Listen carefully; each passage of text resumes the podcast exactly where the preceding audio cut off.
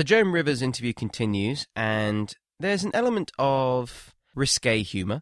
There's references to Aristotle Onassis. There's midgets involved, which she goes back to primarily to tell a long-standing gag.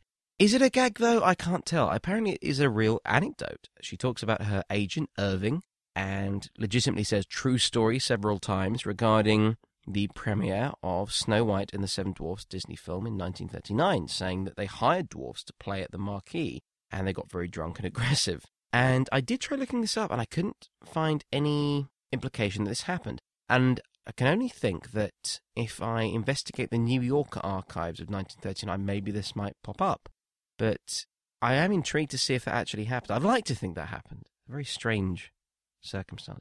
But Joan Rivers leaves early because she has to go to a film premiere for Young Winston. And this was on a few weeks ago, is that right? It was actually, yeah, I got a repeat on BBC Two a few weeks ago, but actually it's probably best known as far as television screenings are concerned. It's best known for being what was on opposite the shows that everyone was watching. Christmas Night 1977, Bruce Forsyth and the Generation Game, Mike Yarwood Christmas Show, Eric and Ernie's Christmas Show that had half the population watching. The premiere of Young Winston was actually what was on in opposition on ITV. I need to see this. It actually sounds like a really good film. You have Robert Shaw, Anne Bancroft, Simon Ward, Jack Hawkins, Ian Holm, Anthony Hopkins, Patrick Magee, Edward Woodward John Mills, and that's just the top billing. It's kind of a big deal. I think I might have to see this. Have you seen it? It's quite yes. It, it, I've not seen it. No, I, I, mean I've heard good things about it. It's quite an epic, and it's yes, I think it's it's quite highly regarded. It's a Richard Attenborough film from I think yeah, 1972, isn't it? Yes. Yeah. Wow. Well, that's I need to see that. And do wonder about that though. Just to take a point back on this, Joan Rivers going to a premiere. This is in Los Angeles, and she's obviously touring, but I'm guessing it must have been something that her agent must have tied in when she happened to be in Los Angeles because she's it's already been said she's going to Beverly Hills and she's going to Vegas. It always makes me wonder as to how that works in terms of which celebrities should appear at which premieres, but I guess it's just down to the agents, I suppose. I guess so. I mean, we're used these days to these kind of things being very much full scale publicity do's where, you know, the person is all over TMZ and they're all over like E Network and so on. And I guess that in its own way, on a slightly smaller scale, it was exactly the same then and you'd be give, give you a chance to for the actors and the actresses to show off their attire and what have you, and be on the red carpet, and their picture would be in glossy magazines and what have you. So yes, I guess that it, it was something that was as sought after then as I guess it is now. Although I would say that in terms of the UK culture in regards to celebrity appearances, I don't think we take enough advantage of that. I find that certainly in regards to London, where you have premieres often midweek in Leicester Square of various films, talk shows, and generally opportunities to ascertain interviews on primetime television in the UK are really not made full use of, and more so, not made use of by cinemas and places that events can be held. And for example, Crispin Glover. Now, he's not a huge name, but he's been touring around the UK and not one radio interview, not even one television appearance. Which, to be fair, if one considers how many channels there actually are now, it's inexcusable not to have at least a focus on an independent director, an alternative actor, a film that may or may not get the reviews or the exposure it deserves necessarily. And I think that may be something of a catalyst as to populist cinema, populist television, that certainly in the UK we don't take full advantage of when the stars come over here. When the actors, when the actresses, when the directors and the musicians come over here, and it's just bad publicity. There's just no middle person to say, oh, well, how about Oliver Stone's in town? Why don't we get him to go do a talk at this cinema? And which is why when you go to Los Angeles, you can end up at an event where Kirk Douglas and Sidney Poitier and Lily Tomlin and Tim Conway are all in one room because they live in the area. So surely it should be a heightened emphasis to publicists and agents and the like to perhaps take advantage of where they are. And it is disappointing that you don't get enough celebrities coming over to the UK and being given that opportunity. Perfect example Aaron Paul, known as Jesse in Breaking Bad, is someone who has recently come over to the UK to accept a BAFTA. I don't know how it works. I don't know if they are aware of that in advance, but to travel that far and not receive a BAFTA would probably have been a bit of an issue. But nevertheless, Breaking Bad won a BAFTA, and Aaron Paul was there to accept it. And yet, here we are, the most exposure, aside from the genius of Aaron Paul being such a kind hearted chap that he'll be going, I happen to be at the National Theatre this evening, come say hi. Aside from that, we don't see any example of a talk show or anything else take advantage of the fact that Aaron Paul's in town. Why not have a conversation with him on public radio or television in the UK? Completely missed. And it is mildly disconcerting that the most we got in this particular situation was Aaron Paul having a photo with Ian Beale from EastEnders at the BAFTAs. That was the most we got. It doesn't get much bigger than that. That's the tragedy. It doesn't get much bigger than that. and I mean, the only thing I would say, I don't have any evidence to contradict what you're saying, but the only thing I would suggest is that it may well be that the slightly lesser known celebrities are interviewed when they come here. They may get opportunities to sit down and chat and whatever it may be on things like, for example, BBC local radio, or they may do bits and pieces on a channel like Sky Arts, for example. But I suspect what you're getting at is that there isn't anything quite as high profile as the late night talk show in the States. And so, because that's such a popular shop window, then when those people appear on those shows, I mean, they're being, well, give me an example. I mean, it's not like for like, obviously, in terms of content, but in terms of exposure, I would say that when you get an American celebrity come here, if they're A-lister, they're most likely to appear on something like Graham Norton or Jonathan Ross. Alternatively, they may well turn up on something like The One Show, which is not necessarily the first place that you would look for someone like that, but Again, that's quite often a place where you do see sort of visiting celebrities and so on, but it's not quite as high profile. We don't really have anything in the UK which is an identical like for like comparison to the 11:30 talk show. The most we have nearest to that would be the Late Late Show in Ireland, who have quite a fair number of high profile celebrities because, well, aside from the fact that they've been running since the 60s, they take advantage of the fact that someone's turned up and made the effort to come and premiere a film or promote a film or a TV show in Ireland. And I think we take that for granted in the UK. I think we take that for granted in London, for sure. And it's frustrating that there's not enough effort put into bringing the medium and the persona together, that there's enough opportunity to bring these elements together, and it's never really fully taken advantage of because, despite the fact that it's convenient, it's the fact that they don't take advantage of right time, right place anymore. I just find that quite frustrating. But before we move on to the musical act of this show, the Bee Gees, I think we should take a few more moments to consider the connecting point of this episode. Peter Cook, as we spoke before, was with Joan Rivers on the 1986 show Can We Talk for the UK.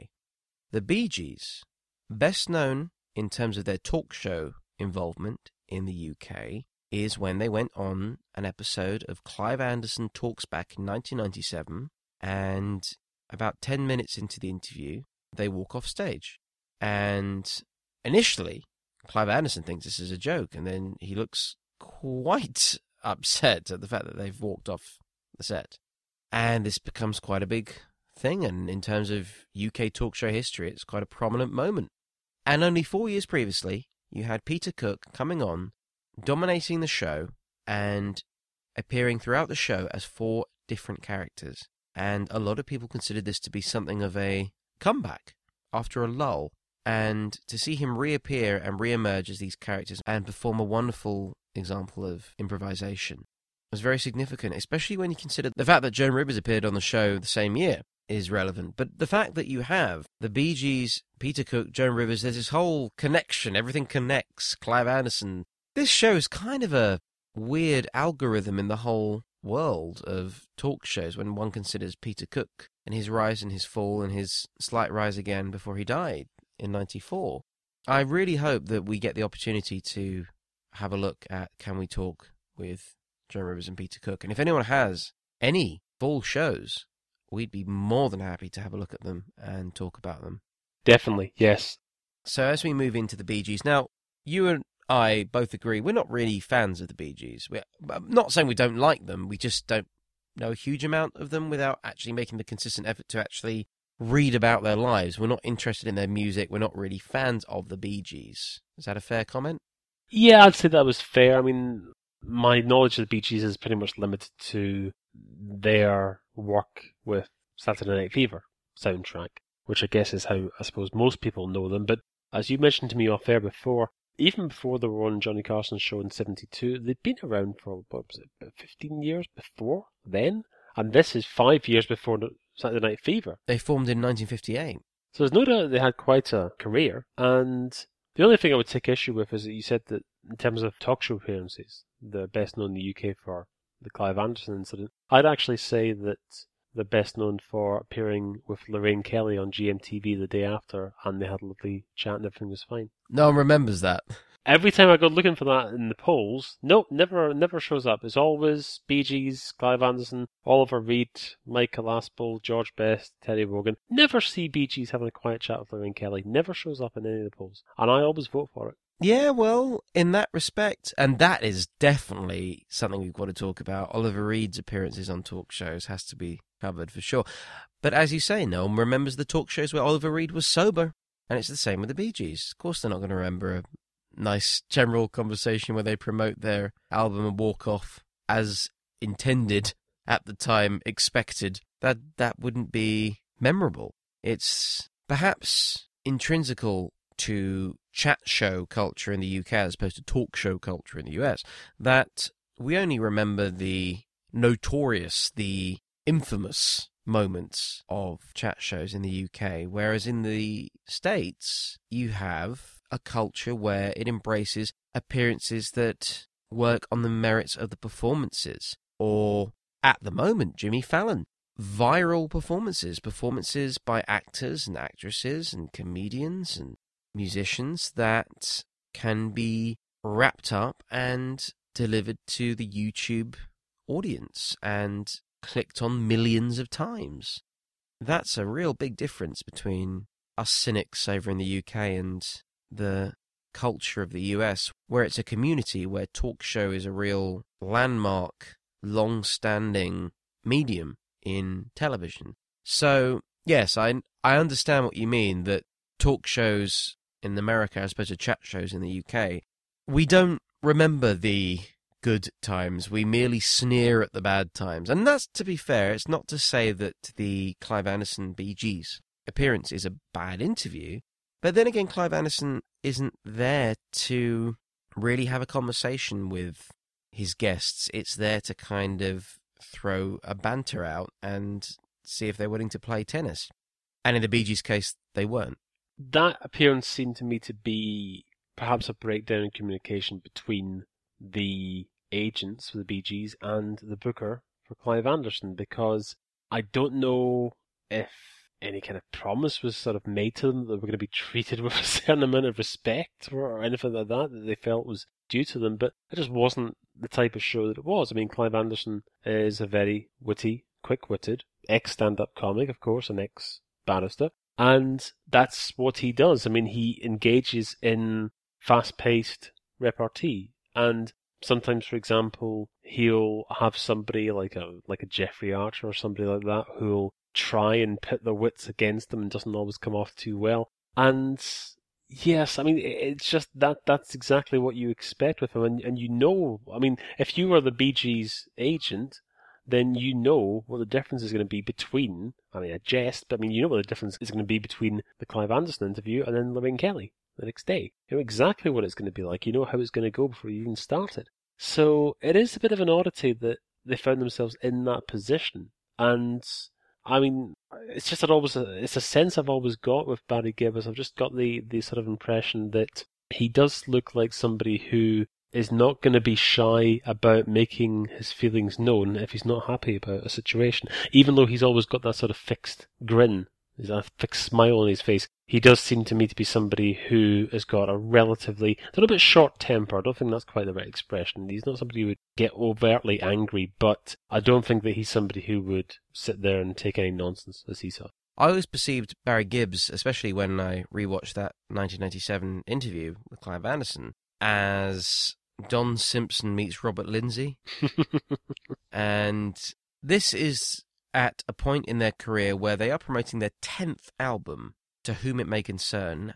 As it happens, although they arguably peaked with Saturday Night Fever, soundtrack to the film, later on in the 70s, in terms of the span of their career, this was about their halfway point. They, as of this moment, produced 12 more albums. And they go on stage and they perform Living in Chicago, two guitars, three voices, all quite somber.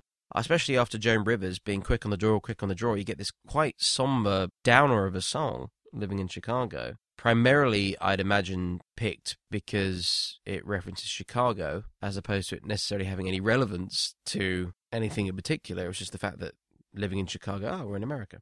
And they all join Johnny on the set and get into a conversation. You have Barry in the red shirt, noticeable on the fact that he more or less wears the same red shirt in the 1997 interview. Do we know whether it is the same red shirt? I'd like to think that it was. I think that the 1972 appearance, it's a slightly more maroon shirt, so maybe it's just worn, well worn by 97. Who knows? Robin brown top. He's the one sitting in the middle when they performed Living in Chicago. Then you have Barry in the red shirt and Maurice wearing all blue. And they get them on the set and they refer to the Angry Brigade and they talk about how the albums of theirs come out in the US before anywhere else and that they were competing with the Osmonds in regards to the tour of that year. The Osmonds are touring in 72 as well, which is where Johnny mentions Donny Osmond from the Pepsi generation to the something generation, which I believe to the Coke generation might be what was blanked out, what you mentioned previously. Now, hang on. If they had to blank it out, should we blank it out as well? No, because as far as I'm aware, Coke generation was more of a reference to a brand. Well, we mean we mean Coca Cola, of course. That's what we mean. Yeah, not cocaine. Oh, you didn't need to spell it out, for goodness sake. I mean, I'd like to think that perhaps 42 years on, it really isn't an issue whether Donny Osmond may or may not have taken coke, to be honest. Well, let's be clear. Let's put this on the record. We have no evidence that Donny Osmond has ever taken coke. That's clear enough, isn't it? So that, that gets us off the hook. Yeah, he was more of a Pepsi person. We cannot prove it, is what we're saying. We cannot prove that he ever drank coke. That he was more of a Pepsi fan. And Johnny Carson's accusation that it went from the Pepsi generation to the Coke generation that he started drinking Coke on a massive level over Pepsi. When you say massive level, I mean, do you mean like he would have like bottles of it one after the other in such a way that he would be effectively doing, you know, if they were all sort of lined up together, we'd be doing a line of Coke, is what you mean? Just a can a day, nasally or orally. Who knows? Maybe that's how much he liked it. But uh, blame Johnny, not us. So, with that in mind, can I just, can I just put on the can I just put on the record by the way? I'm not worth suing because I've got fuck all. So, yeah, you, are wasting time there. That's a t-shirt. if anyone would like to create that, that could be the first talk show talk show t-shirt. I'm not worth suing because I've got fuck all. and if you're offended by the bad language in this podcast, that's why I just left the explicit button on when I uploaded it. So if Donny Osmond wants to go after me for me suggesting that he might have enjoyed a Coca Cola every now and then, then all he's going to get, I mean, all I've got in, of any value in this room that I'm speaking to you from now is a Mike Yarwood VHS commercial release from 1990. And what is that over there? Oh, there's a library book about politics, which is actually overdue. It's got three pound fifty fine on it, so if he wants to appropriate that, he'll have to take on the uh, the cost of the fine as well. And beyond that, it's just an empty room. Yes, I'm not even sat down because I've got nothing to sit on. It's just you perched in a wolf floor junction, wrapped around in a ragged blanket. Hang on, now you've gone and told Donny Osmond that I've got a blanket. He's going to add that to the list now. Well, horses for courses. Or should I say. I've got no horses. That was never proved. Or should I say crazy horses for courses? Hey. Indeed. So they mention communism, which just seems like a casual thing to bring up that they're going to China and communists, and this is very much the era of the communism. And then they mention a particular UK talk show host. Michael Parkinson. Indeed. People can go to our Facebook page, the Talk Show Talk Show Facebook page, which is www.facebook.com forward slash talk show podcast. And by the time this is up, you'll be able to have a look at the articles regarding Parkinson's view, especially by the early 80s, his view on Johnny Carson. And it's just a nice little moment where worlds collide. And as far as I'm aware, and if anyone else can confirm otherwise, Parkinson and Carson never cross paths in real life. Is that right? Would you agree with that, as far as we're aware? I've got no knowledge of that ever happening. I know that one or two British celebrities were on the Johnny Carson show over the years. Hughie Green was on the show, for example, but I'm not aware of any meeting or crossover between Michael Parkinson and Johnny Carson. The only country that I know of where Michael Parkinson, you know, did his shows outside of the UK, the Straightforward Talk Show was in Australia. Yes. But no, I'm not aware of any meeting between the two. And that's another reason why this particular episode is really quite a big deal in terms of one that we've watched for the show. Because let's lay this out. We're only perhaps two thirds of the way through the show. And yet here we are. We have examples of two guests relevant in the bigger scheme of things to the world of talk shows Joan Rivers and the Bee Gees. We have all the Tonight Show cliches coming into place. I mean that in a very respectable sense. The hi-yo and the golf putt and the banter and so forth. And we have the mention of Parkinson on Carson. You have all these elements. You have so many things going on in this show, which makes it so vibrant in the bigger scheme of things, especially if you're, like ourselves, talk show fans. And although this particular interview doesn't necessarily pull much out of the bag, admittedly, we do get a few more adverts in the midst of it. We get Prior to the interview, Ed McMahon with his chopping board, when it rains, it pours, Morton Salt, Chicago, Illinois. We get Pepto Bismol surrounding a political argument over dinner, which is completely relevant given that Nixon was re elected a couple of days before. We have Reynolds Wrap in relation to Turkey. Of course, Thanksgiving, we're at that point of the year. Mateus Rose Wine. And we have two adverts for Sears, Kenmore Compactor for men who hate to be garbage men, and The Freedom Maker, Sears Lady Kenmore dishwasher. So you have all these elements here that kind of add up to this time of the year, something kind of warm about it all. So despite all these ad breaks, making up for the lack of conversation perhaps from the Bee Gees, can you think of any examples of musicians joining a talk show host in an interview and it being consistently good? I mean, of course, there are many, many examples of different musicians performing and then joining talk shows on the sofa for a chat. But aside from the controversial ones, and aside from, for example, Cher being on Late Night with Letterman and calling him an asshole, and I'm saying that in the accent that she gave on the night, can you think of any moments where a musician is brought back onto a show not for necessarily their music, but more so for their banter?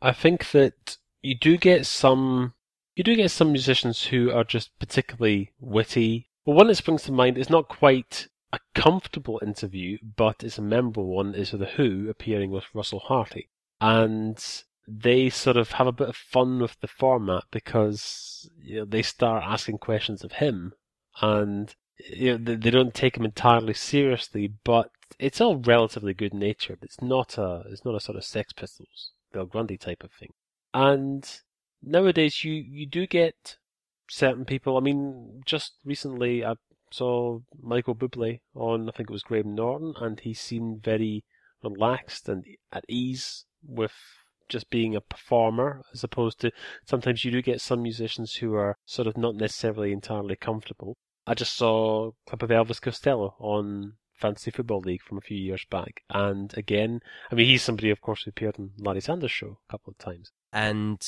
appeared as something of a tearaway. Well, yes, he left the uh, the green room in a worse state than Angela Lansbury, famously. But yeah, so again, he was just somebody who seemed sort of quite comfortable and just, just comfortable chatting as himself. Whereas you, you you get some musicians who they are more comfortable when they're performing and they don't have a great deal to say as themselves. But I suspect that there are certain people, for example, that you will see on talk shows who only appear on talk shows when they do have something to promote, and even then, sometimes it might be very occasionally. I mean, one person, not a musician, one person that I remember being surprised to see on Parkinson a few years ago was Rowan Atkinson. And it took me a little while before I twigged that he was there to promote Johnny English cinemas. And he's not somebody, even when you see like documentaries about, for example, say a documentary about Blackadder, for example, unless it's one which has got everybody involved from Richard Curtis onwards, then quite often someone like Rowan Atkinson is, is not someone that you see interview at all. And it's an interesting an interesting issue. We're sort of we're moving towards Rob Reiner's appearance, but actors appearing on talk shows is an interesting area because, strangely enough, actors sometimes are the people who are least at ease with being interviewed. For example, Christopher Lloyd on Wogan, who could barely utter a, single word. And this is not the case with, for example, somebody like Chevy Chase, who again was obstinate, but that was more because he's not really an ad libber. And I saw Will Ferrell on a chat show recently, and he was thrown into a situation where he was being required to ad lib, and he looked very uncomfortable with it. I'd never seen a bad Will Ferrell appearance. This was when he was on Graham Norton's show on New Year's Eve just past, and he was there with the, the whole of the Anchorman crew. And I mean, he didn't start sweating profusely or anything like that, but they started doing some bits and pieces with the audience. And Graham Norton would go in and he would like get a few details from the audience, and then throw back to Will Ferrell to give a headline in the style of Ron Burgundy. And by the end of it, he was really drying up, and it was quite obvious that he just wasn't really comfortable doing that kind of thing. Whereas you get, for example, some actors who it's not so much that they that they don't feel comfortable ad libbing; it's just that they don't feel comfortable being themselves. One that springs to mind is Warren Clarke when he appeared on, I think it was the very first episode of The Kumars at number 42. And even though that was a partially scripted, partially ad libbed show, I remember him being just almost mute. Because uh, he, he just, for whatever reason, he just was not comfortable being himself at all. And yet he's a brilliant actor. And if you were casting him in a role in which he had to play a character who was on chat show, he'd be perfect at it. Of course he would. But some people just don't like being themselves. Ronnie Barker was like that. I mean, he actually said it to Ronnie Corbett once when they had to go out as themselves on the Royal Variety performance. He said, I don't feel comfortable being myself. And Ronnie Corbett said, well, be a character called Ronnie Barker then. And it's, it's a strange way of sort of approaching things, but some people are like that. There are certain, there are certain actors who I can't remember ever seeing being interviewed. I can't remember. I know he's done it once to promote the Beiderbecke tapes, but I've got no recollection of ever seeing James Bolam, for example, being interviewed on any of the talk shows that we've seen. And you tend to get, for example, sometimes you'll tend to get people like, say, Roger Moore, for example, when he's been interviewed, it's usually going to be to promote something like his work with UNICEF or something like that. It's going to be something big. It's not going to be that he's just there as a run of the mill guest because you know just some people just don't enjoy that kind of thing. And we'll be talking about signature guests on talk shows in the near future and how you have certain guests always brought back, always reappearing, whether they've got anything to promote or not, but they're there as a friend of the show.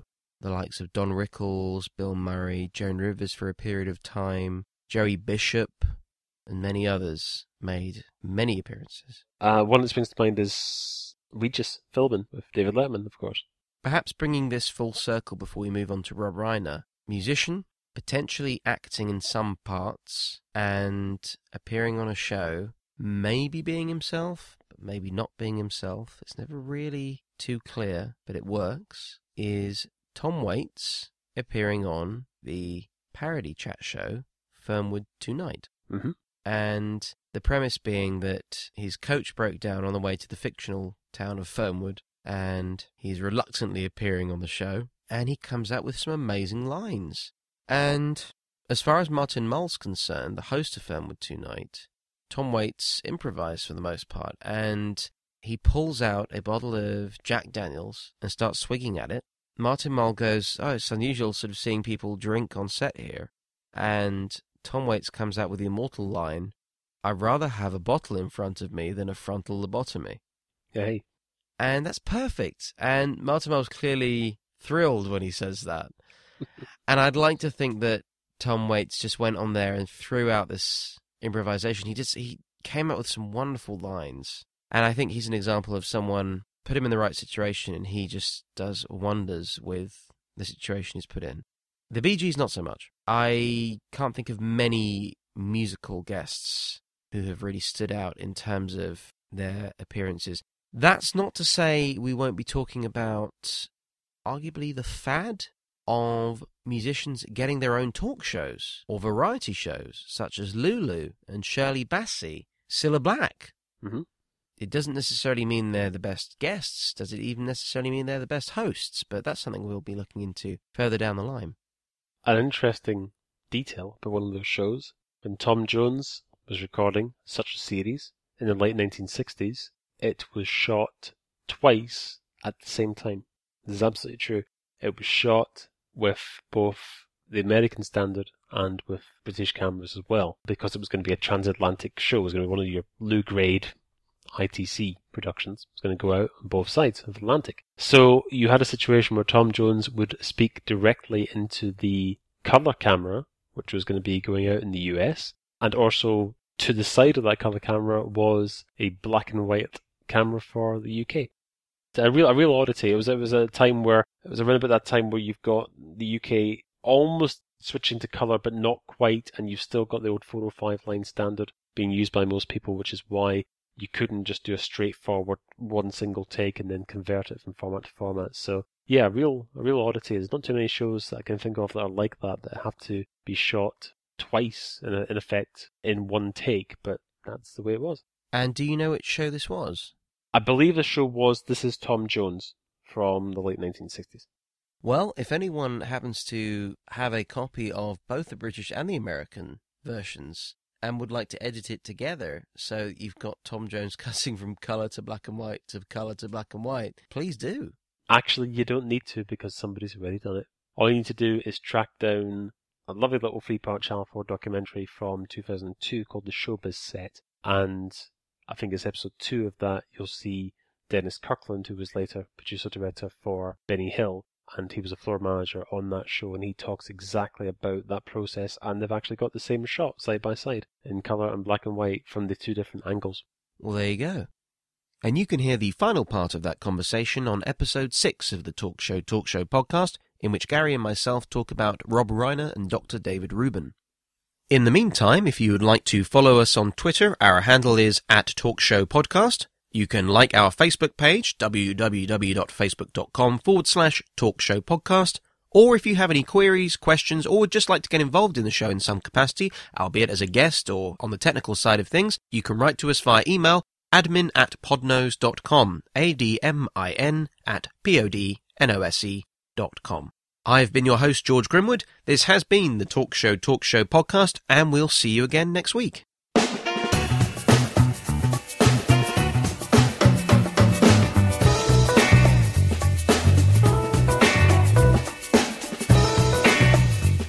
The Talk Show Talk Show podcast is part of the Podnose Network. Music by Ian Cummins, sound engineering by Ocho, and produced and edited by George Grimwood.